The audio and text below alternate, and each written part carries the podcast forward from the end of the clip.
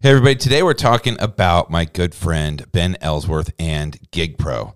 After years of spending too much time and money on useless staffing software, Ben Ellsworth knew something had to change. So, out of necessity, GigPro was born. GigPro is the on demand marketplace for hospitality staffing. They're changing the way people work and hire. If you download the GigPro app today, you can get the help you need. GigPro has an exclusive promo offer for Nashville Restaurant Radio listeners. Sign up at go.gigpro.com forward slash NRRBIZ and make sure that you use that code. I want them to know that you came from Nashville Restaurant Radio. That again is go.gigpro.com forward slash NRRBIZ. That code will get you your first gig for free, up to $200. Go check them out right now. You have heard me talk about SuperSource for the last two years. And in that time, Jason Ellis, I feel like he's taken over the city. It is hard for me to get a guest in here that doesn't use SuperSource. And I'm telling you, everybody loves him. When you mention Jason's name, like, oh my gosh, that guy's legitimate. Now ask yourself this question Do you feel that way about the person that provides you with your dish machine and chemicals? Because he's the real deal. And guess what? He's not going to make you sign a five year contract. He's never going to say, well, you signed a contract, it's on you. He goes week to week. You never sign a contract. So he earns your business every single week. I loved it when we had Cam and Nikki in from the Red Perch, and they said he's like one of our employees when he's in the building. He's that good. You should call him today. If you don't feel that way about your dish machine and chemical person, 770-337-1143 is how you get a hold of Jason or go to nashvillerestaurantradio.com click the sponsors tab there's a special link on there that will get you special discounts for new customers call him now Welcome to Nashville Restaurant Radio, the tastiest hour of talk in Music City. Now here's your host, Brandon Styll.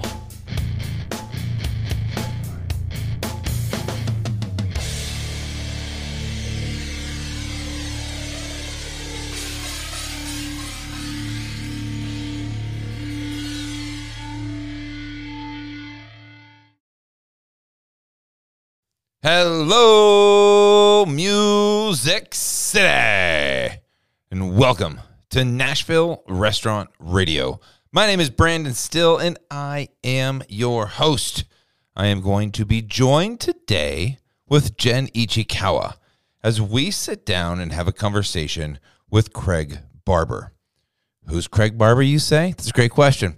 Craig is the ceo his company is called Restaurant Growth Services, but they represent they, they own O'Charlie's, right? So he's the CEO of O'Charlie's, and another restaurant group called 99 Restaurants. There's more than 99 of them, by the way. And it was so fun talking to him, just sitting down. I'll tell you a little story. I'm going to say at the beginning of the show, but just to, to, to reel you in here right now. I did a, I guess I was I was interviewing Maneet Chauhan at a FEDA conference, which is a um, Food Equipment Distributors Association. And the deal was, I was supposed to get on stage with Maneet and ask her questions so that the food distributors could learn what the, the mind of a, a restaurant owner was feeling right now from Maneet. I was asking her the questions. But before we went up, there was a keynote speech from a guy named Craig Barber. And he was so sharp and just really felt like this guy uh, was I don't know, it's just a different perspective and a different view. I mean, we don't get to talk to a lot of people who represent 254 restaurants. So he was talking about his plan that they came up with through the pandemic and how they're growing. And he started with that company in 2017. So there's so much to dig into here. And I just love getting to peek inside the brain of somebody like that who just looks at things, if have to look at things differently. And it was interesting his perspective because it was really all about leadership.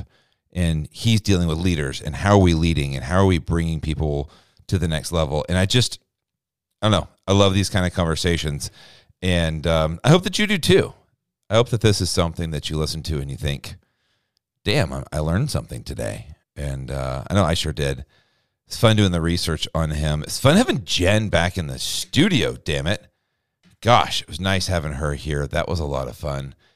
And you know, I like doing shows by myself, but I love doing shows with Jen. It is a uh, it is a is nice to have somebody next to you that you can throw some stuff off of.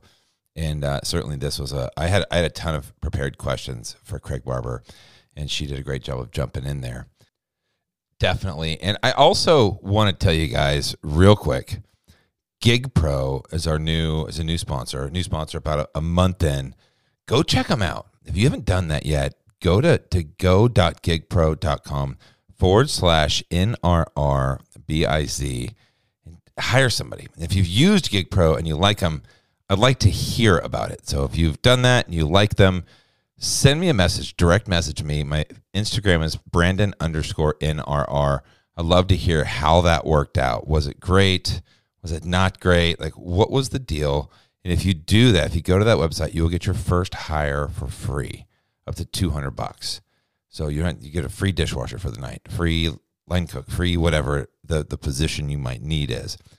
So go check them out. I'm dying to know uh, just some, some, real live feedback for how they do, and of course, uh, Jason Ellis, Super Source, What Chefs Want, uh, Charpier's Bakery. These are people who support me, and I just can't say thank you to them enough. And if you have the ability to go out and support those people, they are doing really good things in this industry and they are prime preferred vendors. Uh, those are people that I use, I vouch for them. If you use them because of me and you don't like them or something doesn't work out, call me. I'll make it right. These people are, are amazing. And uh, I appreciate you guys supporting them because they support me. So let's jump in uh, with Craig Barber. I think you guys are going to love this one.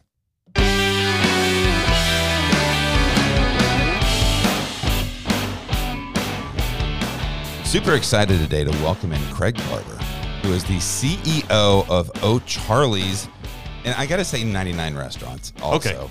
But it's not, That's true. Not because there's 99 O'Charlie's. It's a concept called 99 restaurants and it's in New England. It's in New England. We have 103 restaurants, about 63 in Massachusetts, and then spread around New Hampshire, Maine, Vermont, New York, Connecticut. But it's a great concept, a legacy concept, just like O'Charlie's. Been around for over 50 years. How many O'Charlie's are there now?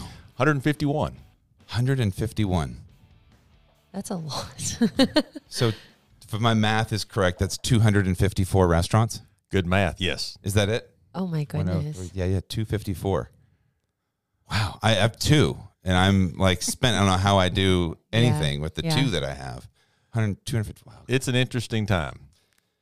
So I have so much I want to talk to you about. Okay, good. I well, let's go back. I first. I don't know if I actually met you this day. Maybe I shook your hand. I said it was a good speech, but we were at a FEDA conference, and FEDA is the Food Service Equipment Distributors Association. Bunch of people that sell the stuff. Bunch of people that sell grills and fryers and the whole deal. Right? Right. Great group. They were fantastic. We can't cook stuff without it. We can't. No, they're they are the backbone to getting your restaurant. You need to know these people if you want to have a successful restaurant. I see why you're very into them. I was talking with Maneet Chauhan on stage. We did a whole little thing, but you were before us, and I was so fascinated because you were talking about COVID nineteen, not the actual virus itself, but what you did as a company and what you guys learned out of COVID nineteen. And I thought that would be a fun place to start because Works for me. that's where we were. And um, so one of the things you had this, you had a deck, and you were speaking, and you said what we've learned out of it. Move fast, fail fast. Yes. Uh, First of all, what did you do that day? Was it March 12th, March 13th?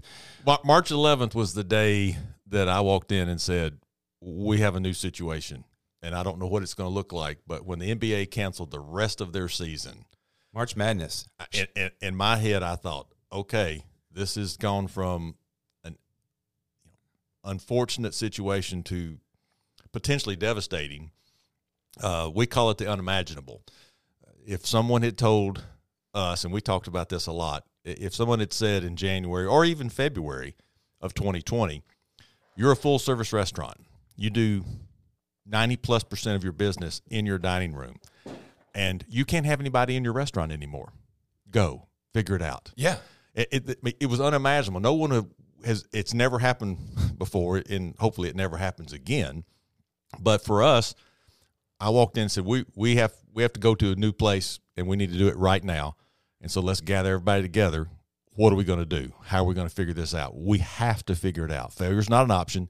How do we figure it out? And so we began our process, and to your point, we learned lots of good lessons. Specifically, though, were you watching TV and did you see that they'd canceled the NBA season and go, "Wow, who's the first person that you?" Is, does your phone start ringing and people calling you saying? No. Hey, what are we going to do, boss? No, or, we were calling them saying we're going to have an all hands meeting. We're going to get everybody on the phone. We're going to talk about it. We've got you know we're in you know, 250 called Zoom. Yeah, 254 restaurants in 40 states. You got to call people and say, get on the phone. Uh, we weren't really we had capabilities to do the Zoom, but we really weren't quite as up to speed as we now are. we're really good at Zoom now. Um, and we just called and said, you know, we're going to figure this out, and we don't know what it means. We we really again unimaginable, unprecedented, never happened before. So there was no playbook. What yeah, are you going to do? I, have said this a hundred times on the show that Patrick Lencioni hasn't written a leadership fable about how to run a, a, a, company during a pandemic. And I've said this is where we found the true leaders in our industry are the people that just instinctively started moving and to use the most overused word of the thing, they pivoted very, very quickly. It's either pivoted or unprecedented. Those are the two. yes, those, yes. Are the, those are the two. Well, you can add unimaginable. Yeah. Uh, in the unimaginable, you had to pivot and uh, and deal with it. And and I think that was, uh, you know, again, the, the benefit that I felt like we had, we had spent a lot of time. Uh, I joined uh, the brands in October of 17, and we had some challenges. And so we were embracing those challenges, whether it was operational, menu, or leadership. And so, fortunately, we had kind of sorted ourselves through the leadership issues. And I knew that, uh, again, no matter what was coming at us, we had the team that could do it. And it was the team from supply chain to you know financial analysis and, and input uh, to the HR side and benefit side, but ultimately it came down to operations. It's you're in the restaurant business. It's somebody's got to cook something, somebody's got to serve something, and somebody's got to oversee all that every day. And so we knew we had the team that could do that could execute the fundamentals of what we need to do. And the fundamentals. And but we didn't even know what the fundamentals were going to be after no one was inside of our restaurant. Yeah. Mm-hmm. And so we just started working at it and um, it was a long weekend because uh, that was a Thursday, I think, on the 11th of March in 2020, and we had a long weekend. And uh, you know, you remember the day?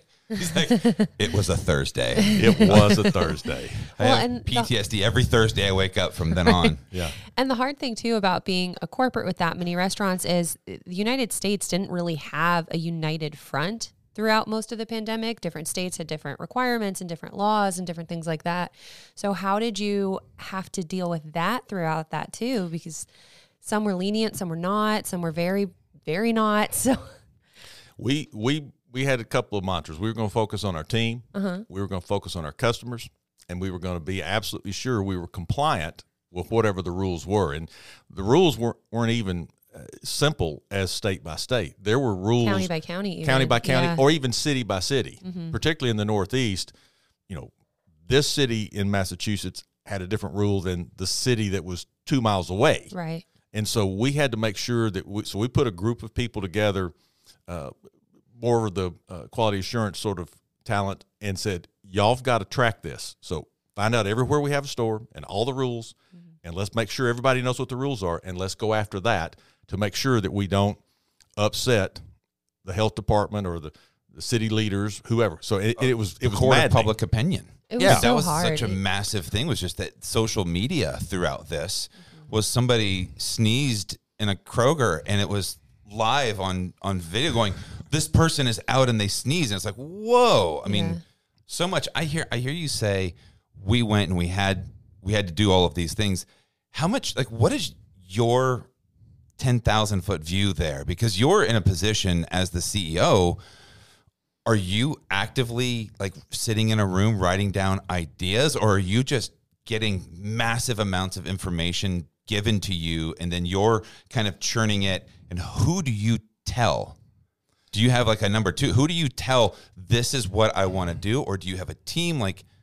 Yeah, I have a great team, and, and I'm blessed by that. I think that's the mark of the success that we've had. Is, not because of me; it's me and the team. It's like the you know March Madness or you know pro football. Any sports, I think is is a good analogy of you can have great players, best quarterback in the league, and you still don't win. Yeah, Like, you know, but Aaron Rodgers is MVP, but Packers weren't in the Super Bowl.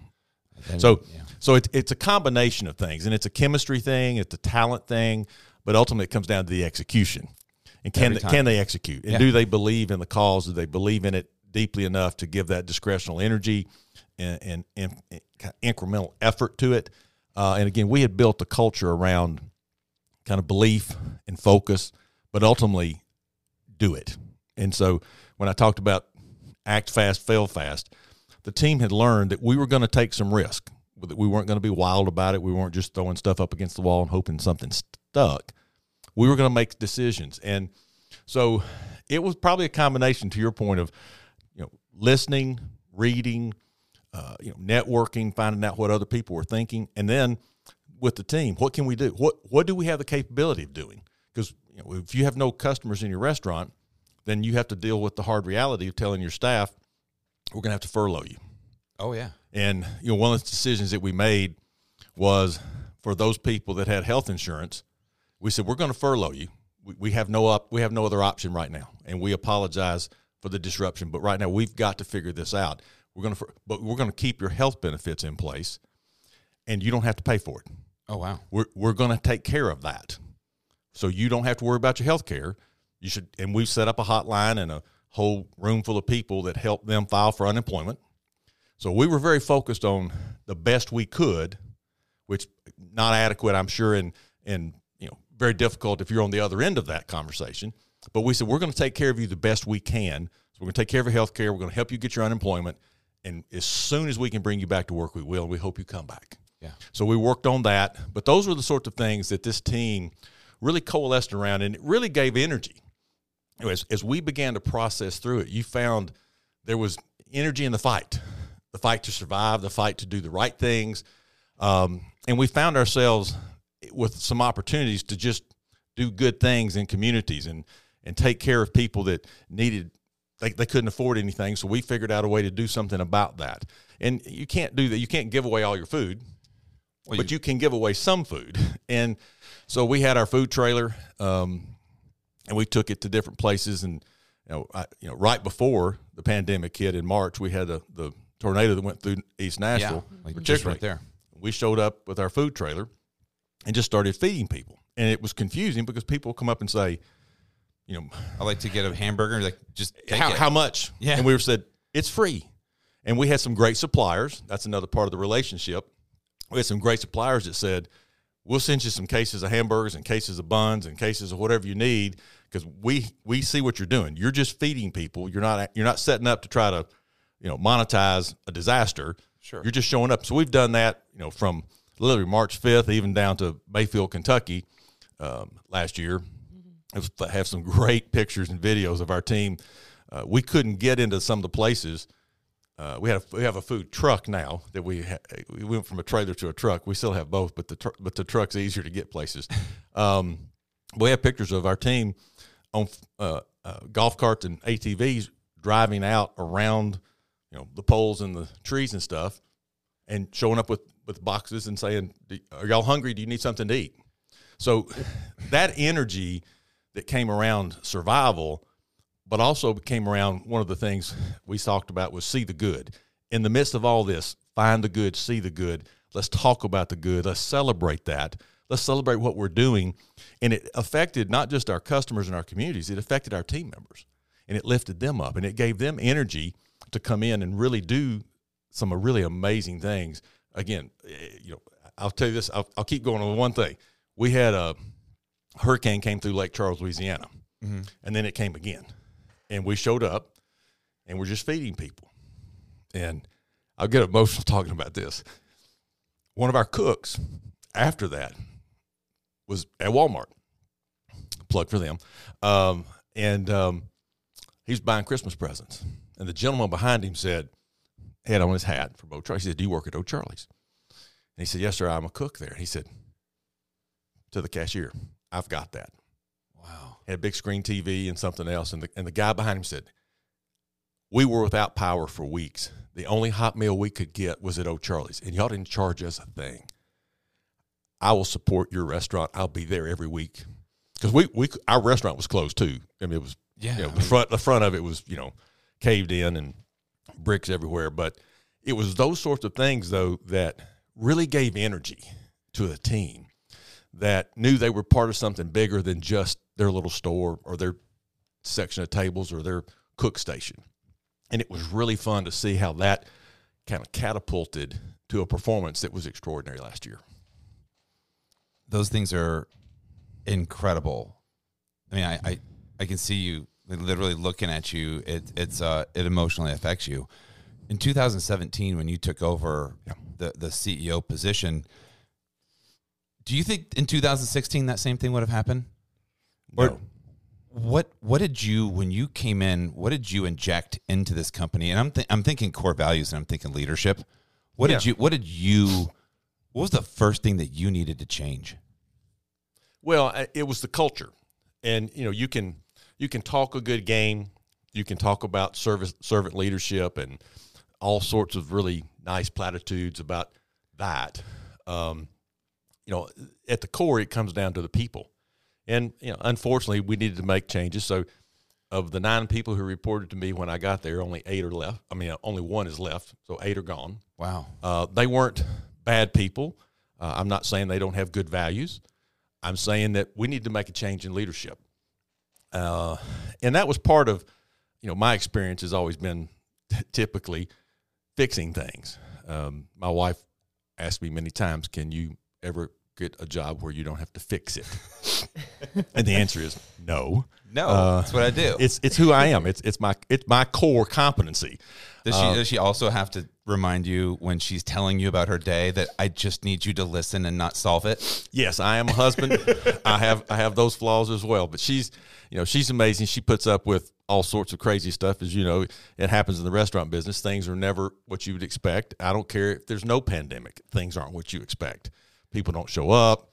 Customer does this. Except there's always a, a surprise, and I think that's part of the reason I love this restaurant business is you can't predict it. You never can. you show up and and you know we wish that you know we're not. I know some some chains are but you know, customers don't make reservations and tell us they're coming to o'charlie's they just show up. they just show up or they don't show up. Or they show up to dine in or they show up to take out on curbside. So you, you it's it's it's the ability to adapt and adjust and uh, but it's been really exciting. But for me you know leadership really was defined by my father. He was in the military 43 years. He didn't talk business. He talked air force and yeah, at that point he was in the navy for five and air force for 38 but he talked about leadership. And then i had the benefit of watching him in leadership because i go hang out at the base crawl around in airplanes which was cool. That's really cool. but I got to watch him be a leader. And so I knew that at, at, at any point, no matter what job I had, including this one, it's all about leadership. It's what you do. And in, in, in terms of, you know, people, it, it's great that you can say leadership things, but if you look around, there's nobody behind you, that's a problem. That's a problem for And sure. so we really worked hard on instilling a sense of servant leadership, but leadership, do it, don't, don't say it, and then continue to nurture, uh, you know, making good decisions, right decisions. Uh, one of the things when I got there was uh, literally within the first two weeks, kind of defined a strategic framework, but part of that was that we were going to be about people, profits, and personal fulfillment. So the people side was taking care of our guest and taking care of the people who take care of the guest, or those who take care of the people who are taking care of the guest. So it's all about people.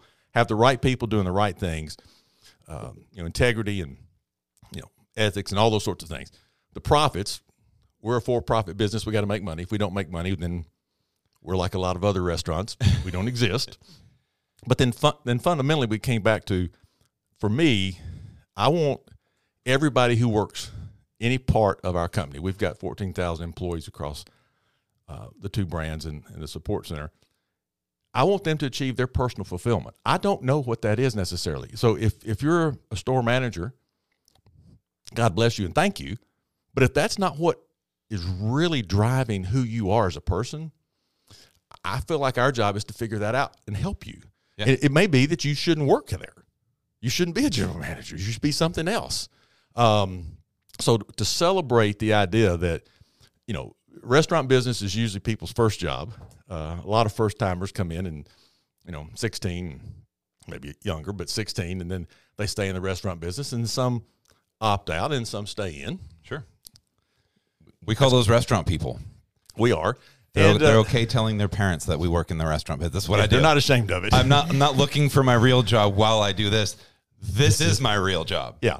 And so for me, uh, you know, part of I think again a subtlety, but a shift that we made was to think about, you know, who are what- one of my favorite stories is we have a uh, a gentleman now who's uh, in charge of all our culinary at O'Charlie's. When I got there, he was a regional vice president. I sat down and said, you know, I'm not sure this is working, but what I want to know is who are you? What do you, what do you want to do? What really makes you get up out of bed in the morning and almost want to run to work and avoid the car because you're so excited? I say what sucks you out of the sheets. Ooh, I like that. I'm going to steal that. Huh? So um, he said, "You know, I'm a like a classically trained chef." And I kind of tilted my head just like you just did, and I said, "A what? what are you doing as a regional vice president over at that point probably hundred stores? Jeez. Maybe not hundred, probably seventy. That's not better. It's a lot of and, stores. and he said, "Well, you know, you know, life transitions and things." And I said, "You know, how about we do this? We're going to take a leave of absence of two weeks from your responsibilities as a regional vice president over all those stores. We have a test kitchen in the office. We're blessed to have a facility. I said, come in there and do your chef thing. You know what we have in the restaurant. You know the equipment.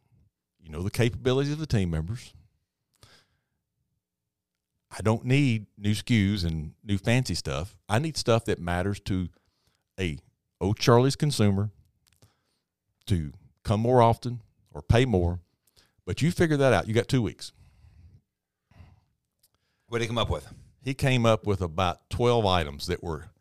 Abs- he actually had he had about twenty, and we'd have put them all on the menu if we could have. But you, at some point, you got to keep the menu uh, narrow enough that you can execute in, in Oh, the yeah. kitchen. And you guys have a lot of stuff on your menu. We have a lot, but he came up with some really great ideas, and he's continued to do that.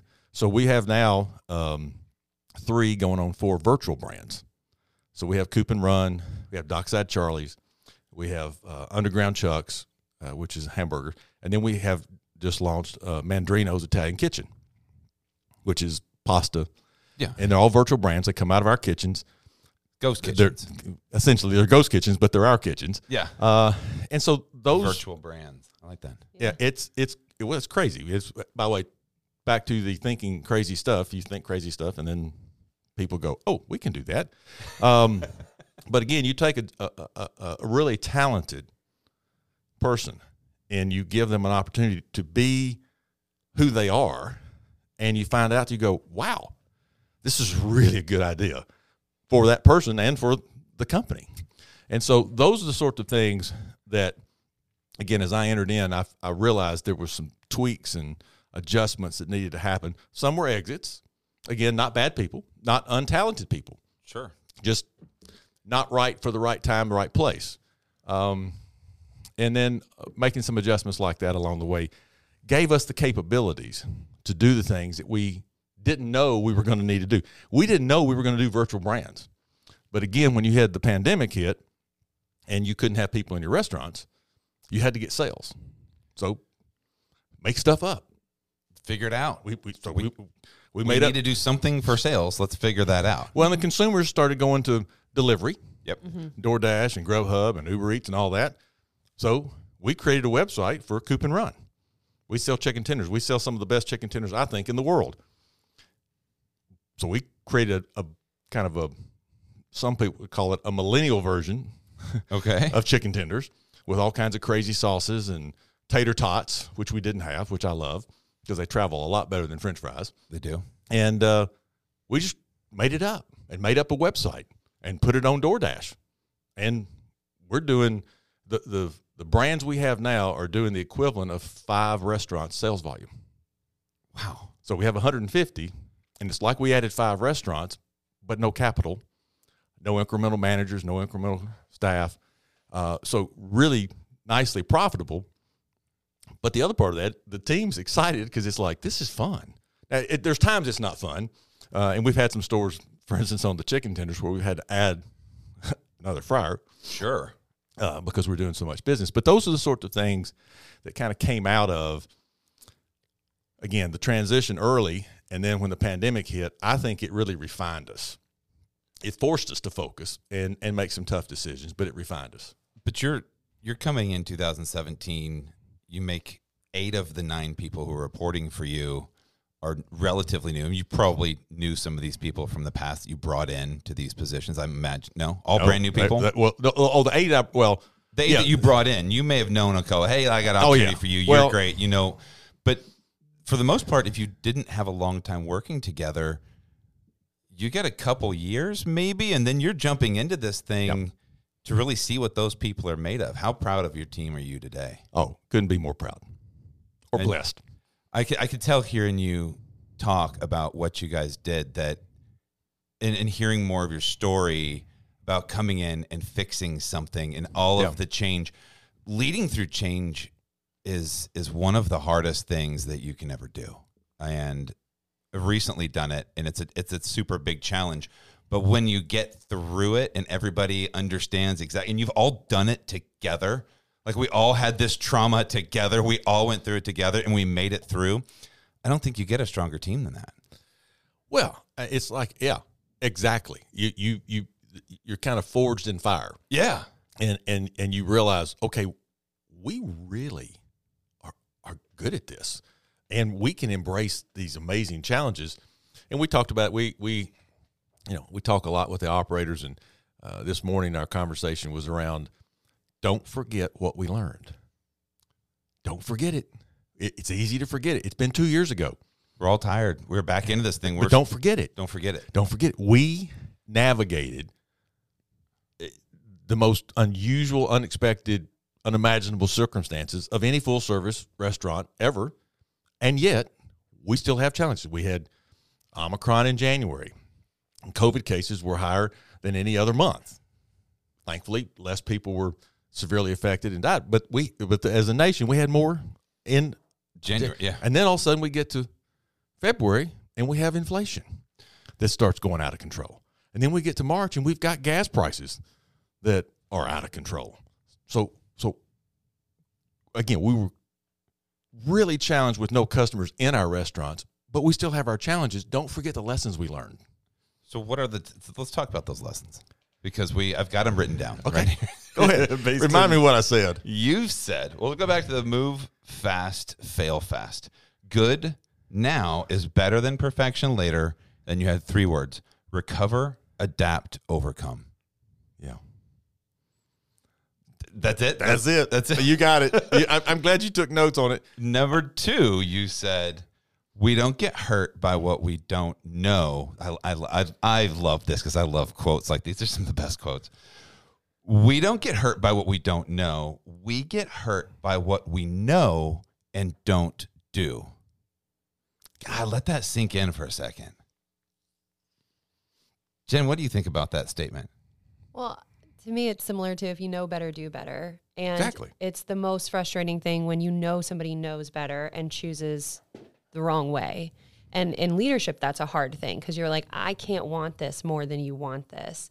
And so when you said 100 stories down to this person then had 70, and I'm like, that's not better because that's so, it's got to be so hard to feel like your finger is on the pulse and be present with the team when you have so many. And so I think it's really, an incredible thing to be able to share that with the team and say like no i'm really proud of this team and here are these finite examples of like this cook and this guy that transitioned that's a really hard thing to do And I think the good news is, you know, with social media and, and things, uh, you know, you can celebrate those a little easier than you could have in the past. You know, Yeah. sending out Sure. memos from corporate uh, or headquarters, which I hate. Um, that's why we call it the support center. Dun dun dun. Yeah. Headquarters. But yeah, say, uh, but it is about the the you know going back to the culture piece. Number one, having a healthy culture that's constructive and and productive and uplifting and elevating to people and focused on their personal fulfillment. That's one piece. The other piece was to combat uh, again a deeply ingrained culture that you didn't take risk. You didn't do things that weren't approved. You you you asked permission for everything. Now, I'm not an advocate of you know, you know go start throwing stuff out the, the window and ask for forgiveness, but allowing people to use their initiative, understand the guardrails.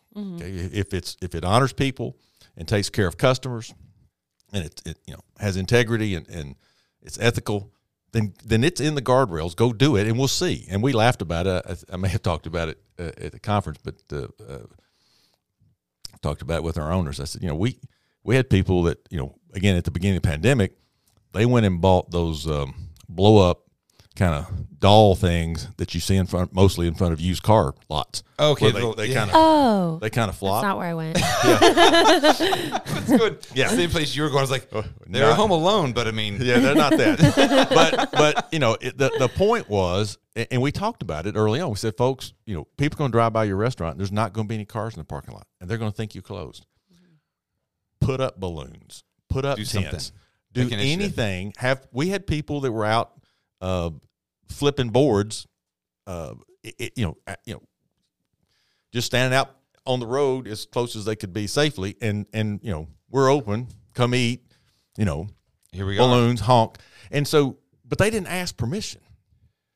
So we They have just did it. I have a similar core value in our restaurants. It's called do the right thing. And do the right thing isn't necessarily a steal, don't steal, you know, there's right and there's wrong. Do the right thing is we empower you to do the right thing. You know our rules, you know our core values. If you need to make a decision about something that's going on, we trust you that you will if you if you act in the interest of I'm doing the right thing, what I thought in my heart was the right thing in the moment, even if it's the wrong thing, we're gonna we'll talk about it. You're not gonna be in trouble Right. we're going to talk about it afterwards and we're going to go hey that's an interesting decision you made tell me about it i want to know about it and if it makes sense i totally see where you did that next time let's try and if let's just tweak it a little bit but i love your initiative and i love that you're in the spirit of do the right thing you're doing it but it's not a i just want people that when they make decisions go am i doing the right thing if there's an angel and a devil listen to the angel Yeah. and then do it you'll never get in trouble I think that's perfect leadership, Brad. I, I, I do think that's particularly in the restaurant business because it's so quick, it's real time. Things are happening. The customer's saying, I don't like this. This didn't come out right. Da da da da. Make a decision. Do the right thing and, and take care of the customer and respect it. You know, you can't just give a food away because this. yeah but to your point, the coaching ability of that, the the conversation, and again, that lifts people up and helps them become better at who they are and what they might want to be later. So we get hurt by what we know and don't do. I, I look at that like it reviews. Like I know I'm getting reviews that say something, then I don't respond. Or give me an example as to what you mean by that, as far as what we've learned from the pandemic. Well, I think again, part of that's just respecting the leadership and respecting that you know, no one's going to be closer to a guest than the people in the restaurant. I'm not. I can try to be from time to time, but there's 254 restaurants. I can't be there all the time. No. Uh, 24 seven. do you um, feel guilt when you don't go to re- like if you're not in restaurants because like you can't be there all the time. When you, I'm sure when you walk in, people freak out, right? Because it's oh he's here, and you don't want to create. I mean, it's got to be something you don't want to create that in the restaurants. No, I, I, I absolutely. I, in fact, I, I, I have to continually remind folks, I, I'm not uh, Inspector Gadget coming in to inspect. Yeah. I'm not coming in to say, "Oh, wait a minute, you know, that's not right." I, I, I intentionally don't do that. Um, I tend to most of the time when I go to the restaurant, I'm not dressed like this. I'm dressed with a baseball cap and you know some you know fitness attire. Uh, Athleisure is what the millennials call it. Athleisure. I have a lot of those type. Yeah. Of Yeah. yeah. Yeah, my wife says my at leisure needs to be more athletic uh, and, and fitness focused, but uh, that's because she loves me and I appreciate it. But the the you're you've got to give that empowerment, um, and then trust that they they they know they know what's going on. They see something, and I want them to react to that as opposed to try to go through some chain of command. Well, if I if I'm a store manager, I have to ask my operations director, who has to ask the RVP, who has to ask. No, That's a lot. just do right, and and and, and when you see it, um, deal with it right then. But but you know things in the moment. Uh, and for us, the challenge, it, you know, at a, at a higher level, at the ten thousand foot level, as you said, you know, we we've got lots of data points. Almost, too, almost too much. I imagine you can get death by data. death by data, death by analysis, analysis paralysis, all Yeah, those oh, sorts yeah. of things. At some point, we have to trust our instincts. You know, if you've been in this business for very long, and I've been in it for longer than I'm going to talk about, um, you, you there's just certain things that come to you, and you say, "Yeah, that's right. We ought to do that." Uh, the virtual brands, you know, we again, we just you know making stuff up. How do we get more sales? Well, we could leverage our existing stores, and this was when we still didn't have the dining rooms completely open. You know, we had the all the half six foot, open. And yeah, well, no bar, but you can do half open. well, or six foot spacing, which isn't half open because there's not enough room the way Right. we're configured to be open. Um, and so we came up with the virtual brands, and that was one of those things we knew it was the right thing to do, and so we just did it. We turned it on. We said, "Do it. Go do it. Figure it out now, not not six months from now. I don't need a, a you know a three month pilot test and that expands from one store to four stores. Just go. We'll figure it out. We'll react instead Yeah. of we fact checked it. Just just do it. Let's see it. yeah. I mean, It's gonna be a little scary in your position to say something like that. no, not when you have a team that can execute. Oh, good answer. Good answer. you also said um, winners aren't the ones who do the most things. Winners are the ones who do the most important things. It's a nod to prioritization. Yes. Now, when I got to, to uh, the company, uh, we had had in, in a prior life, I was a Denny's franchisee, and uh, we would have an annual convention. And my role there as the chairman of the franchisee association was to put together the annual convention for the brand and have a keynote speaker. And we had a keynote speaker, um, a gentleman that's from Nashville, Joe Calloway, and he wrote a book. Uh, I'll probably misquote the title, but basically, do what matters most. Yeah. So I had a, you know, a reading club for the senior team and said, read this book. Do what matters most. I don't need you to do a bunch of stuff. I need you to do what matters most. And right now, I can sense we're not really clear on that or aligned about that. And so we need to figure out what matters most, and then we need to get about doing that. And that could be three things or five things. You know, again, back to analysis paralysis. You know, if you put together a list of 100 initiatives, everybody's just head's going to explode and they're not going to get anything done.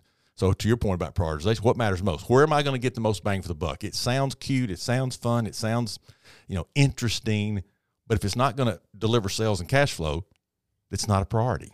Well, and I think that you outlined it earlier. You said people, profits, and personal fulfillment.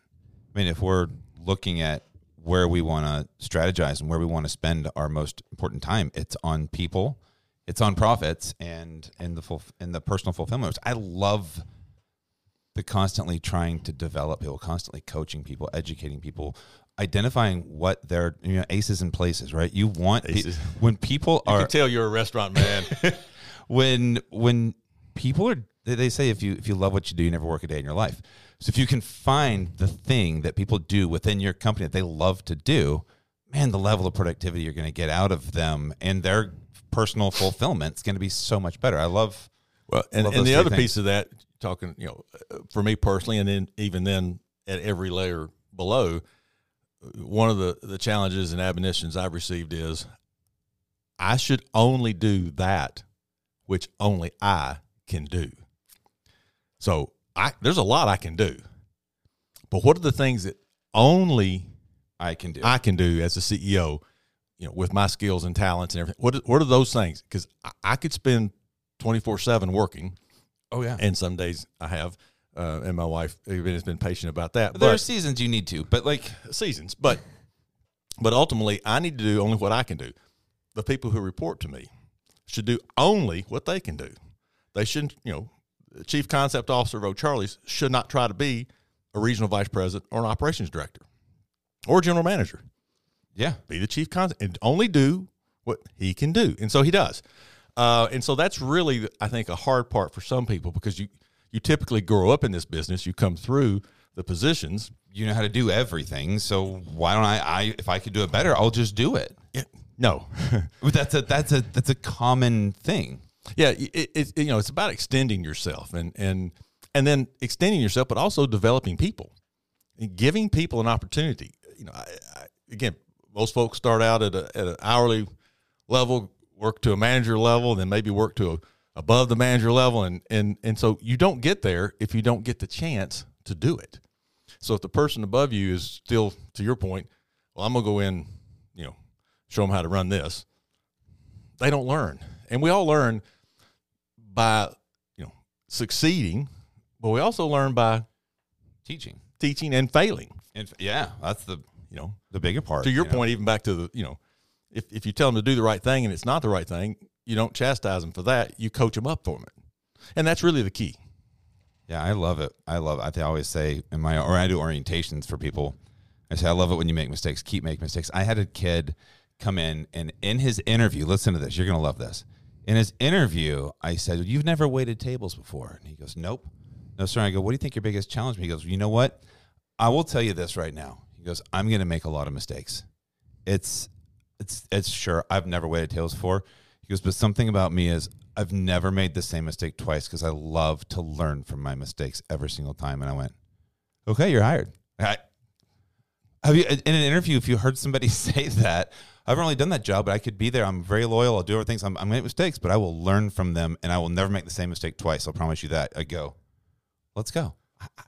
Good energy, good perspective. We learn. That's how you. It's- it's- a lot of times, that's I- how you learn. I'm still learning uh, and excited about that. You said simplicity and focus are force multipliers, and you said culture drive result. Culture drives results. Um, I can't read. How how has this impacted oh, O'Charley's? Is what I wrote. But it it sounds like fundamental. Just execute on the X's and O's, and I say this all the time.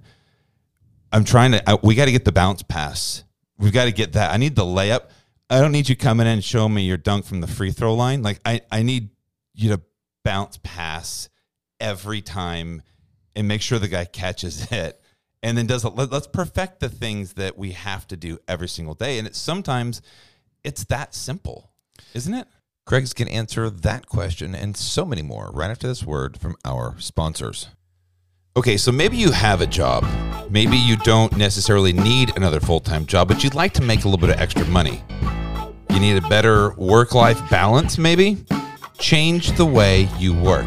Gig Pro can provide the opportunity for higher pay, a flexible schedule, and hopefully connect you with the right fit for a long term employment.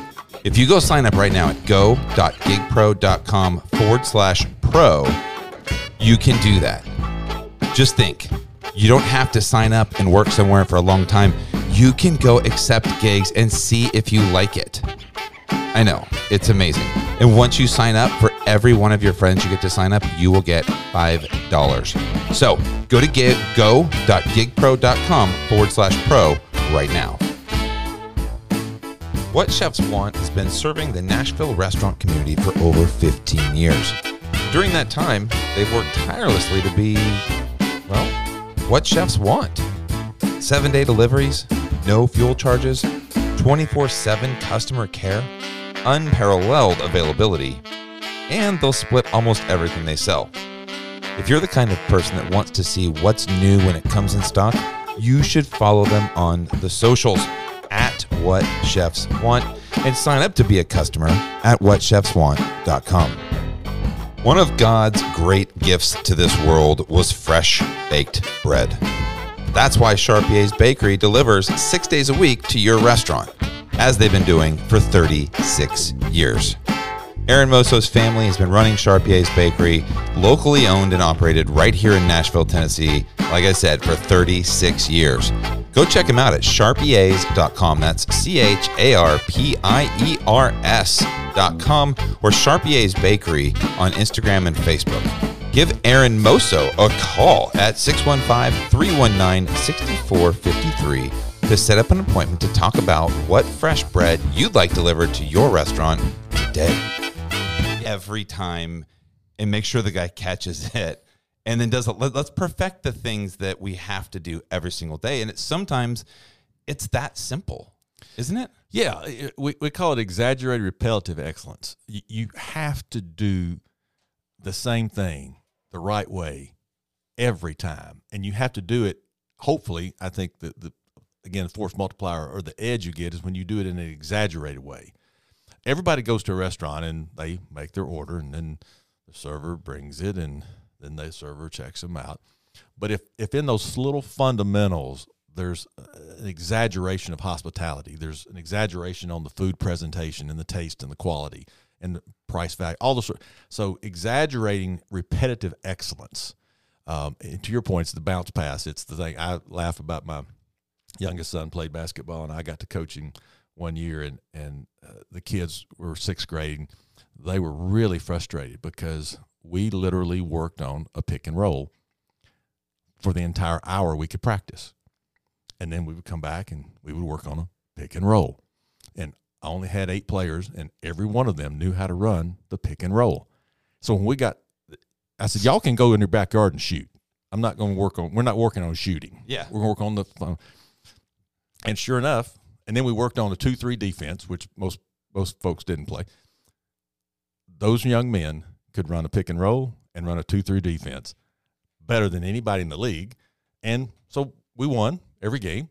It was easy, and they were like, "Boy, you really hated the pick and roll thing, but now we get it because we get to score easy." All the time. Yeah. and and, it, and nobody knows what to do with it because you know, it- and so fundamentals like that in the restaurant business, you know, full hands in, full hands out. Hot food hot, cold food cold. Man, we get this all day long. it's, it's, right? it's- yeah. I mean, it's it's it, the, by the way, none of those are new.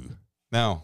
It, it, it's it's it's you know, it's you know, don't put cold food on a hot plate. Th- I mean, there's a hundred. You know, I, I'm a. big- First of all, I got to I got to address Jen over here. I'm fine. I'll I'll figure. I'll Google it. no later. clue what we're talking about. By the way, Come on, she is Jen. a, she's a brilliant restaurant person, but she couldn't spell basketball. No. Okay. Wait. No. No. No. No. No. No. No. I have a bracket right She now. did- yes. Who'd you So, pick? Oh, I don't know. Um, See what I'm no. Okay. She's like, I clicked a bunch of buttons on the colors of the No, no, uniform. no. I wrote out the whole thing. I learned what the numbers meant next to the team it's name. chalk. She's like, I picked all favorites. I have Duke winning it all. okay. Yeah. Mm, Oh, that's bold. I yeah. was told that. Yeah. Um, Hey, if you win, if Duke wins, then you'll do really well. great. I'll show you my bracket later. I even downloaded an ESPN app. A pick and roll is where a guy is dribbling the ball and his same teammate stands right next to him, right? And he blocks the uh, he blocks the defender.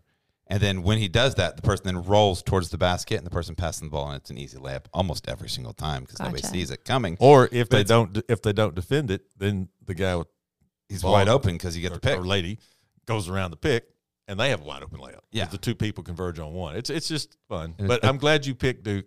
I'm a big fan of, of Duke and their style of play, and certainly Coach Krzyzewski. Uh, what a great career he's had, and, and what great leaders he's created. I've always said I love watching Gonzaga, right? Because Gonzaga gets out there too. and they do. They just they pass the ball four times before anybody shoots. They bounce pass. They it's layups. It's not about the me. It's about it's not about the reverse dunk I just did. And look at me. It's like the entire team. Basketball is a team sport, Yes, and when you execute on a high level, the fundamentals really well, you can win. Like it's it's it's amazing. I mean, LeBron helps. If you have LeBron, that dude helps. I'm not gonna lie. That that's I, I agree with you there. but the team to have a, a generational superstar is a good thing, but a team effort. I mean, that's and that's essentially you can use these all day long when it comes it's to restaurant restaurant. business. It is. You, you have a great you have a great manager. You have a great store. You have great ODs. You have great markets.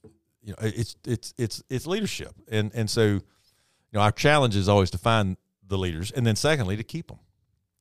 Everybody wants to steal your leaders. It's a true story. Yeah, But le- leaders are hard to come by. And you know, here's the thing.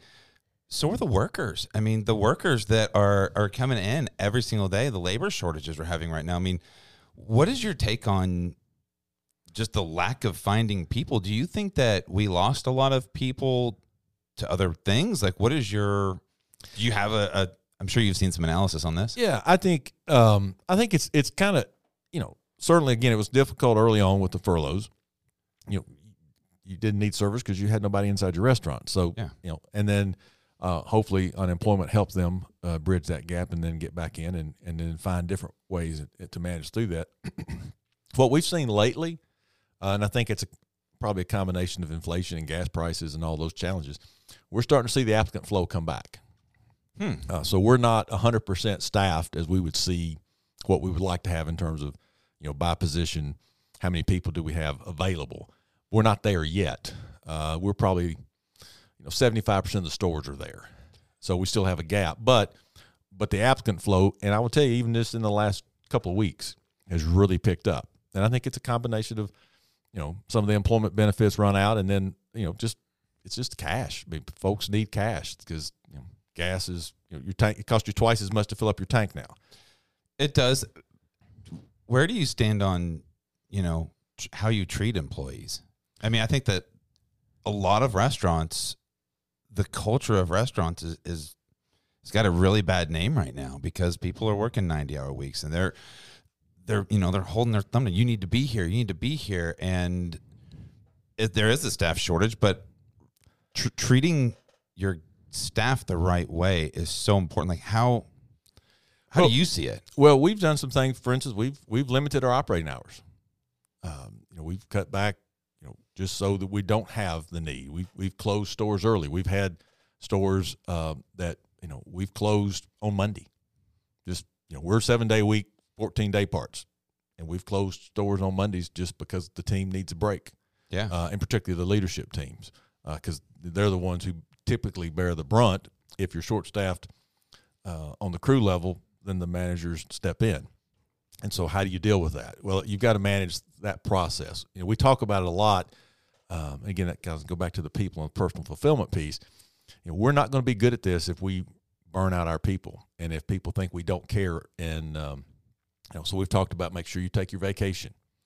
Uh, we understand that if you take vacation, then you got to cover the shift, and then whatever. We'll figure all that out. We'll do you offer vacation for hourly employees? no? Okay. Like if I'm a server, what do you offer benefits? Full time servers, like yeah, full time servers. Yeah, benefits are offered. Okay, good. I, I think that's super important. I mean, you know, there's. I didn't look to see what exactly you guys do, but I mean, I know that the servers out there. I mean, I don't know. I, I I find that like a lot of restaurants don't treat the servers as well as they should, or bartenders, or line cooks. I mean, I think that there's there, I think there is a wage gap. Yeah, and we've worked really hard on our, our healthcare plan. Um, as an example of things that we've done. Number one, when when we put people on furlough, we maintain their benefits. They didn't lose right. their benefits. The other thing we've done is uh, since before the pandemic, we have not raised the contribution a team member makes to their benefits. So no, we've just left it flat. So for three years, we've had no inflation in terms of what a team member contributes to their their part of the healthcare, we, and we've and we've not raised deductibles and co-pays and all of those other sorts of things, which is the side view of how you can, you know, offset cost. We've said nope, benefits are going to stay where they are. That's part of our commitment to that. You know, that it's not free, uh, but it's it's also I think certainly far more affordable now than uh, it could have been. Uh, But again, that's our commitment to the team members. If you if you have health insurance and you're not paying more because you have it, How many employees do you have with About all four- your 253 stores? about fourteen thousand. 14,000. So inevitably throughout a pandemic, how many did you lose to COVID? I mean, just people dying. I It- That's got to be a I- tough thing as a CEO to, to understand, hey, we had another person at this. I mean, out of 1,400 people, you had to have some. I don't think I don't know the exact number. Uh, I think we you know it's probably less than ten. Okay. Um, but I could be wrong on that. But I'm just trying to remember back over two years. Yeah, yeah, no, I'm don't let me put you on the spot. I just Yeah. didn't know if that was like I mean, that's a hard part. I mean, my company we have people that get sick, but it's not um I think we were fortunate. Um, and we had a, um, a young lady in our um, support center uh, that passed away from COVID, and um, tough. And uh, but again, part of our back to our healthcare program, we we have employee assistance program. Uh, we have a, a person that can come in alongside the family. In fact, we did in that particular case, and uh, and brought in a counselor to meet with the family, and particularly with the the husband, uh, and sit and talk with him about how to process through his grief. And um, had a great time. A couple probably months after all of that, he came in, sat down, and had coffee, and talked about you know his grieving process and how much it meant to have the company say, you know, here's a person that knows how to help that. We're not it. Yeah. you know, uh, you know, we'd like to be, but we don't. We're not trained. We're not professionals at that. And so, you know, That's just one of those unique things I can't do. yeah, I mean, that, that's understanding that. I think so many people would jump in there and try and do that, and Yeah. that's not me. I wish I could, but let me get you somebody who can. I think that's the best thing to do in that situation. Yeah. So it, it you know it, it was hard. I think it was hard on um, everybody in lots of different ways. You know, the people who are isolated at home and working from home and couldn't come to the office, um, and um, uh, you know, so they missed that camaraderie and the kind of things you get from being around other people.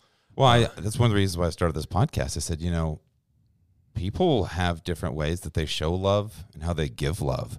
There's so many people in this industry going to work and waiting tables isn't just a means of financial security, it's also a means of social security. I mean, they, they come to work, they see their regulars, they see the people they work with. That is their circle. And when you cut all that off, I mean, that's that's a lot of people at home in, in not good situations where they can't see people and they can't socialize and they can't have that normalcy. As I wanted to bring that somehow. Yeah, and then you've got the people who, a they're they're trying to work remotely, and they have kids that can't go to school. Yeah. And so now they're trying to deal with homeschooling in essence and a job and you know you know if if, if it's you know two parents in the house and sometimes a lot of times it's only the one parent in the house now how do you balance all of that? How do you how do you man to your point how do you manage life um, and the challenges? It's it's and by being by yourself and feeling by yourself you, can, you don't have anybody go hey jen how do you how are you dealing with that? Uh, you know what what what's working in your house? Because i'm not doing well. Uh, I can I can see that and understand that. I had a different, my, you know, mine was different because you know, as my wife points out, I got to go to the office every day. Um, there wasn't anybody around me, uh, but you But know, you were there. I was there, um, just because it was you know, it's my little safe place to work from, um, but and think from and do the video calls from. But um, you know, I I can still remember even her frustration because she's very social. To your point, so she's always out and about and doing things. Uh, great personality, great energy, and all of a sudden she had no outlet for that, and you know it was it was it was even tough for her. And we don't have kids at home, but um, you know there's just lots of challenges, and I appreciate you thinking about that for this you know opportunity for people to kind of feel connected and feel like you're not alone in the challenge. Yeah, I mean that was the as as the recovery community. You know, we kind of went into that whole thing as well. But I just was a damn. What are these people who are still in active addiction and now are forced to be home alone? And depression with addiction combined is like rocket fuel, you know. And it's a Yeah. how how do we as an industry and a community reach out to those people in this time? That was the thing to me that was like they got to hear other people and what they're doing. If they can listen to hear their peers talk about how they're getting through it, um, I think leaders really understood. I think the leaders and the owners. I had a couple owners reach out to me. I had um, Nicky's coal fired, so Caroline and Tony Galzin. They came on the show and they said the pandemic was amazing because they they got together and they they drove to Charleston or something and they were like, we're not happy. Like we've now had to stop and look in the mirror and they're like, we're not happy. Like we're working all the time. We don't spend time together. They were in Charleston or wherever they went on their vacation. Like all we could think about was the restaurant. We couldn't even enjoy ourselves. And we made some wholesale changes. Like we're not going to live this way. And I think you can look at it a couple different ways. And hearing other restaurateurs who ran restaurants, she owns a restaurant in Brentwood with her husband. And, you know, when you're there all the time and you're both working all the time, it's like, what about us? Like, when do we have our time? I think a lot of people heard that and they went, damn, it's not just me. It's not just me. There's a lot of us feel this way and we got to fix it. Yeah, I think it allowed people to become really intentional with where they exerted their energy. And I still feel for working, I'm a working mom, obviously. Um, and I feel like working moms really carried the brunt of the pandemic because they were expected to homeschool and to continue God. their position. And a lot of them were working. for, it was just, it's still hard. And child, I got yelled at in a childcare group the other day because Oh, I know, because I'm looking for a nanny. And anyway, apparently, I need to be in a much different tax bracket to afford childcare. And I just think that that's going to send women back home. That's going to take them out of offices if people can't afford childcare at a reasonable rate that makes sense. Anyway, that's a whole nother thing. I'm really upset about it. I'm really upset about it. Anyway, I mean to laugh. it's okay. It is really frustrating though. Um, but anyway, people got to. Uh, we were talking about this in church the other day. Let your yes be yes and your no be no. It allowed people to like see where their value, where they felt their value was coming from, and what they were putting towards, and things like that. And I think it did reposition people to change industries or change from local to corporate or corporate to local even like that was a change i saw a lot within the industry itself which is a big change I, my career has generally been locally owned and I love that as I am locally owning a restaurant. so that tends to be where I lean. Um, and so corporate it's not a great fit for me, but it is a great fit for a lot of other people and they like the security of it and they like knowing there's 13,999 people behind them and that, right? So and there's so many systems and processes that are. it's easy to follow. It like is. it's if I need uh, some people work much better on a team, Mm-hmm. and some people need to be the one who's saying follow me. right. You know what I mean? Like I'm I'm way on that follow me You need side. yeah, yeah. I don't I don't need to be on a team, but some people that need to be on a team, they need structure. Yeah, you need like a partner. yeah. Yeah, you need like one or two people.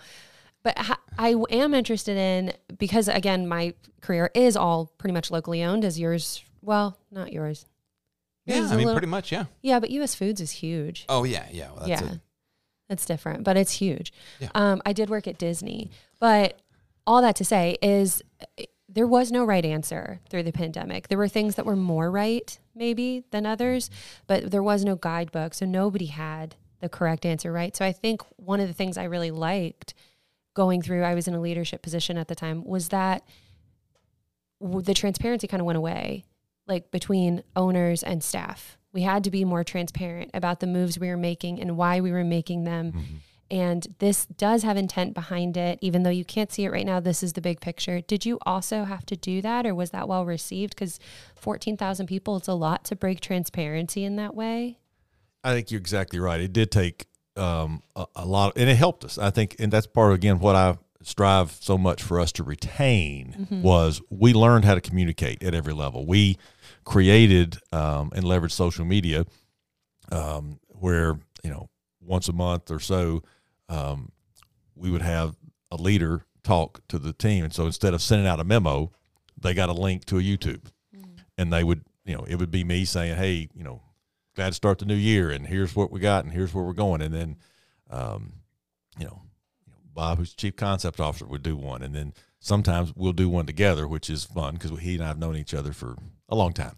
And uh, and then we would have the, the hr person and then the supply chain person just uh, on video two to three minutes keep it short but try to convey to your point about the transparency of what what's going on why why are we short of cheese wedges right now Right. Here's why: because it's a you know you can't get the cheese to get to the plant to make the cheese wedges, and they're having staffing challenges, and therefore, until they can ramp back up, we're going to be out of cheese wedges. So here's our alternatives, and here's why.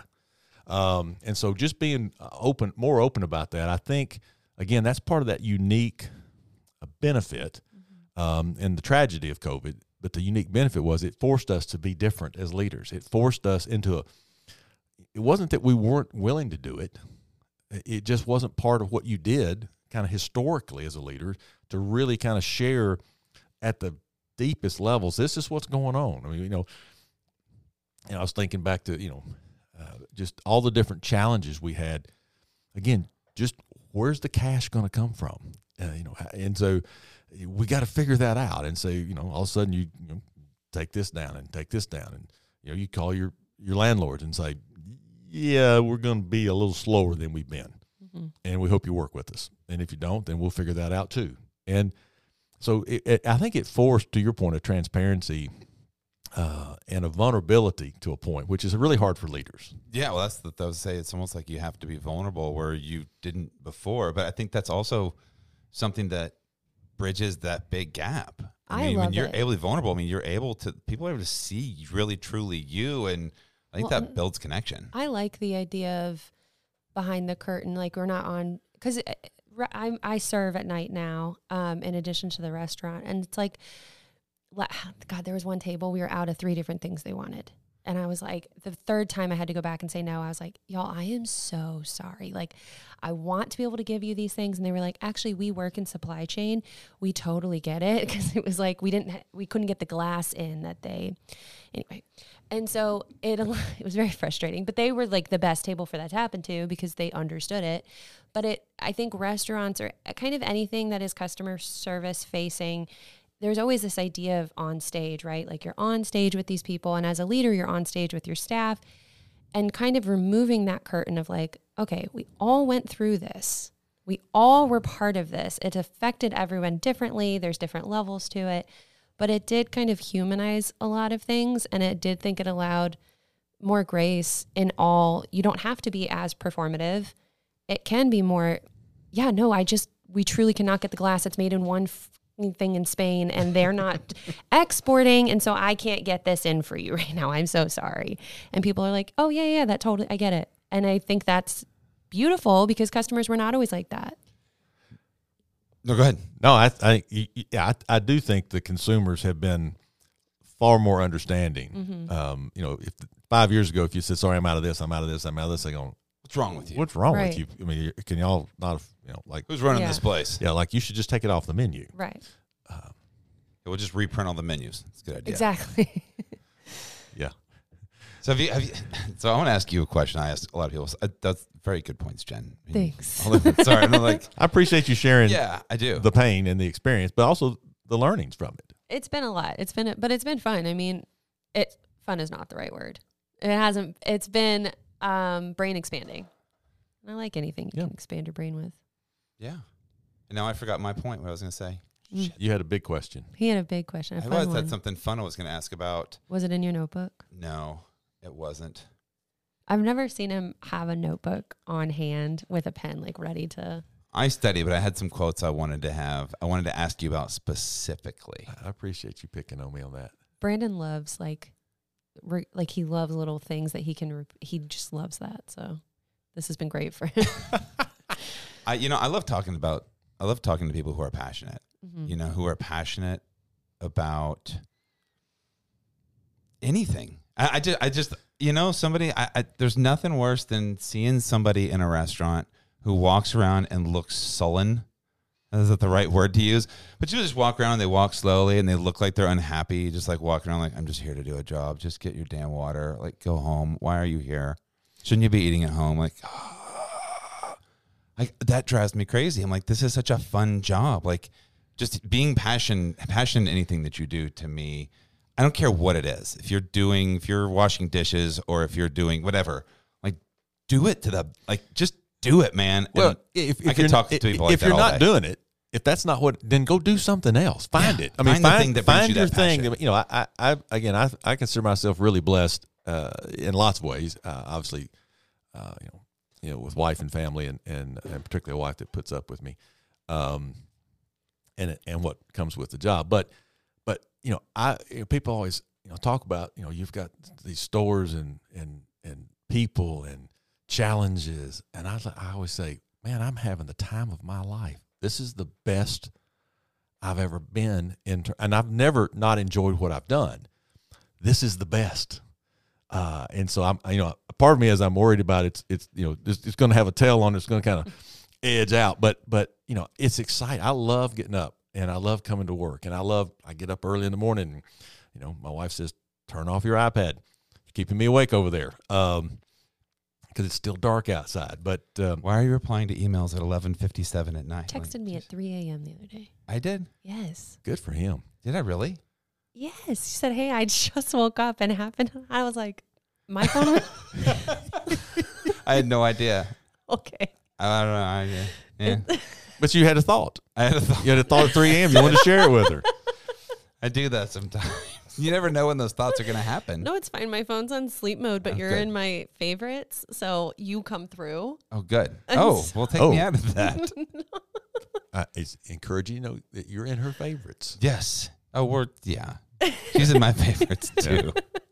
But I do think that's you know. I think that's the really key though is is you know the energy comes from enjoyment and and and kind of that um, Chariots of Fire. I feel God's pleasure when I run.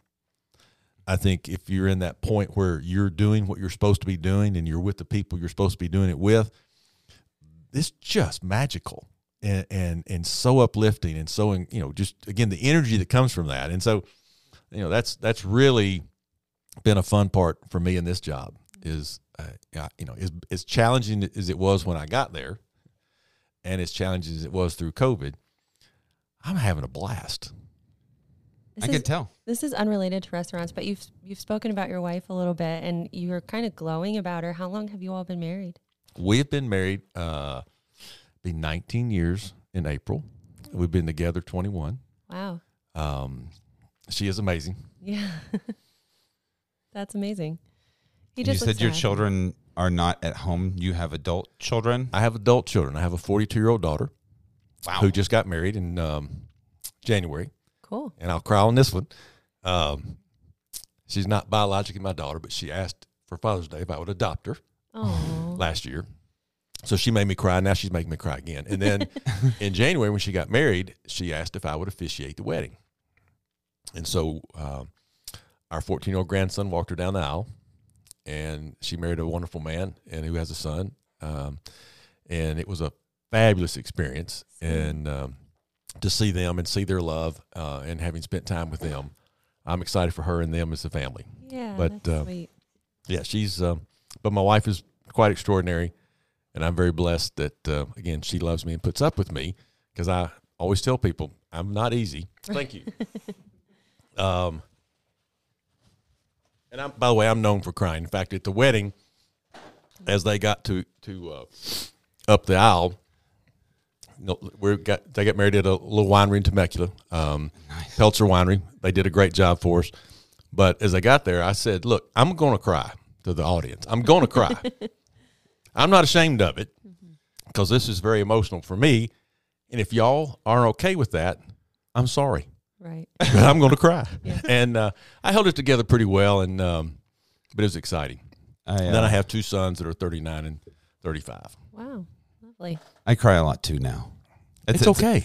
I I cry at like commercials. Like I'll see a commercial and I'll be sitting there. My wife knows. She'll look at me she's like, "Are you crying? Are you crying? Are you not?" I'm like, "I'm fine. Just stop, stop." And I'll, I'll do that. But I've since I've stopped drinking, I have just like these. I'm overcome with emotion sometimes, and it's gratitude or if it's just passion that just flows out, you know. And it's like, ah, okay, that's me. I'm sorry. This is where I'm at. Yeah, I've always been a crier, but my husband is also sober, and uh, he- same thing. Once he got sober, it's like the floodgates are out. Like, this is us. He's a pa- he's a passionate dude too. He's fantastic. That could be a good book. You know, how do you how you process your emotions as The- being sober? Brene Brown just wrote that book. right. Uh, At- Atlas, Atlas. of the Heart. Okay. It's a Brene Brown. Do you ever, are you familiar No. with her? No. Brandon's a fan fanboy for her. Yeah, I'm a big Brene Brown fan. And Yeah. John Miller.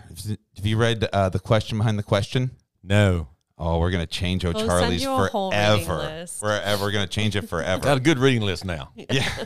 What is that? What What are some books that you would recommend to our listeners if you're? Well, I like uh, doing what matters most. Um, I think that was really instructive. Um, there's another one about getting outside your comfort zone. I don't remember the exact title, but um, uh, you know, really challenging yourself to get in an uncomfortable position, uh, doing something that that doesn't necessarily seem what you think you're supposed to do, what you've been told by and large that you're supposed to be doing, or how you're supposed to be doing it. Um, and so I think those those are a couple that really have impacted me, kind of in the journey Yeah. uh, of really understanding, because uh, you, know, 'cause you get kind of again, I think a lot of us get uh, pigeonholed or kind of told your this is your path, this is how you should be, and you know, for me, you know, I, my dad was in the military, uh, you know, so that was a path I could have chosen. I didn't. Uh, I still respect and we honor uh, through a number of ways uh, those who serve our country and those who've lost their lives serving the country. But for me, then it was business, and I started off as an accountant and an auditor. Really? Yes.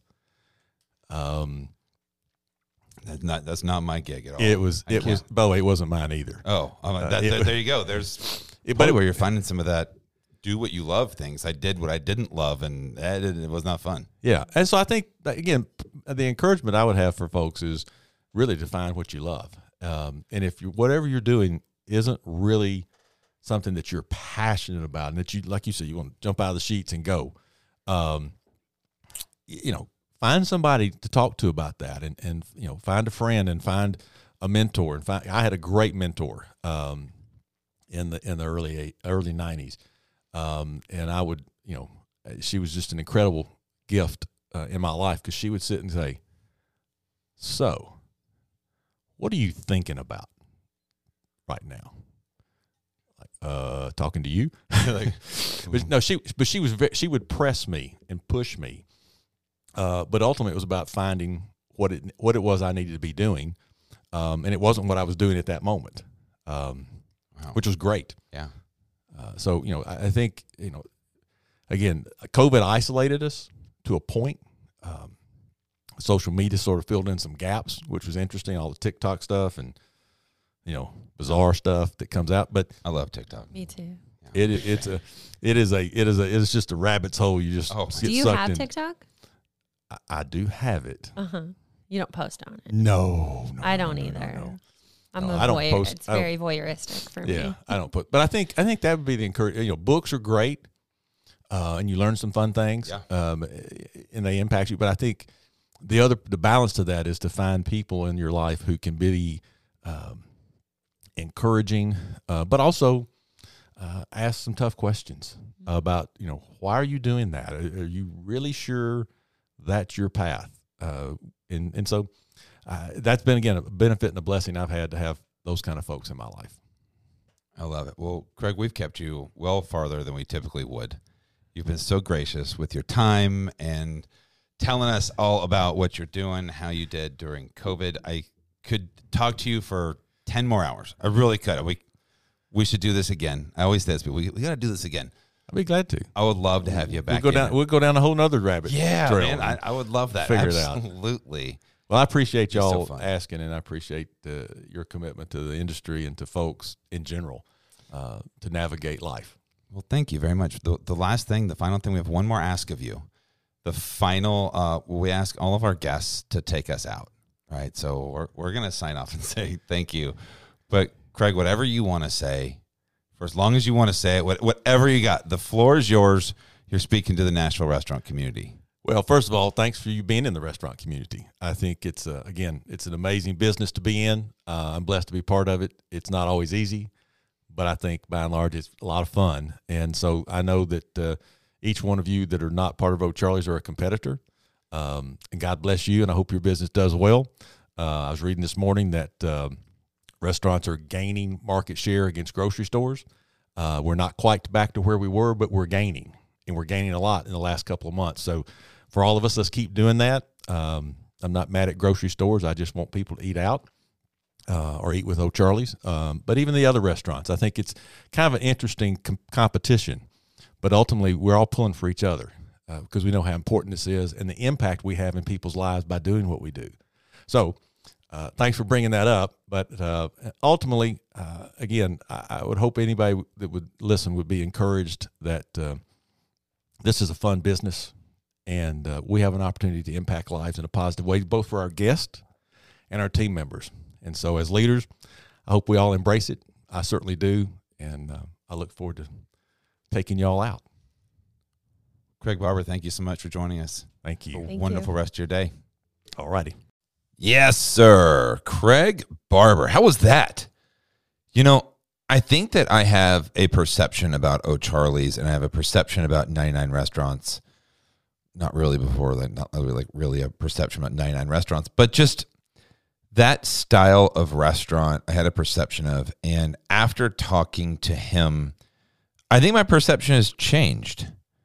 I think there's a lot on his shoulders. There's a lot of things that somebody who leads a company that size has to deal with. And I think we can all put people like that in a box and say, oh, well, they, they have to do this, they have to do that. And it's like, man, they're, they're, they're just like you and me, just like you and me. But he's got 254 restaurants and he's got an amazing leadership team. Like, I don't know, it's just fascinating to me talking to people like that. And mean, the guy cried three times in the interview, three separate occasions. I got up in the middle of the and went and got him a, a Kleenex.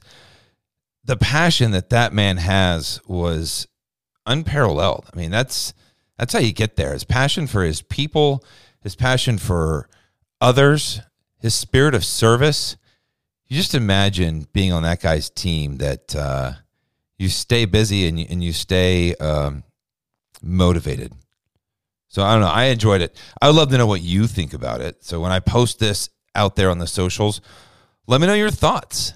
Check it out. Listen to it. And um, I'm always looking for recommendations. If you guys have recommendations or know anybody kind of like Craig Barber, I would love to talk to him. Uh, so send them over to Brandon at NashvilleRestaurantRadio.com. And guys, it's Monday, so I hope that you go out there and just kick the shit out of this week. Just get out there and make it happen. You all know Monday's my favorite day.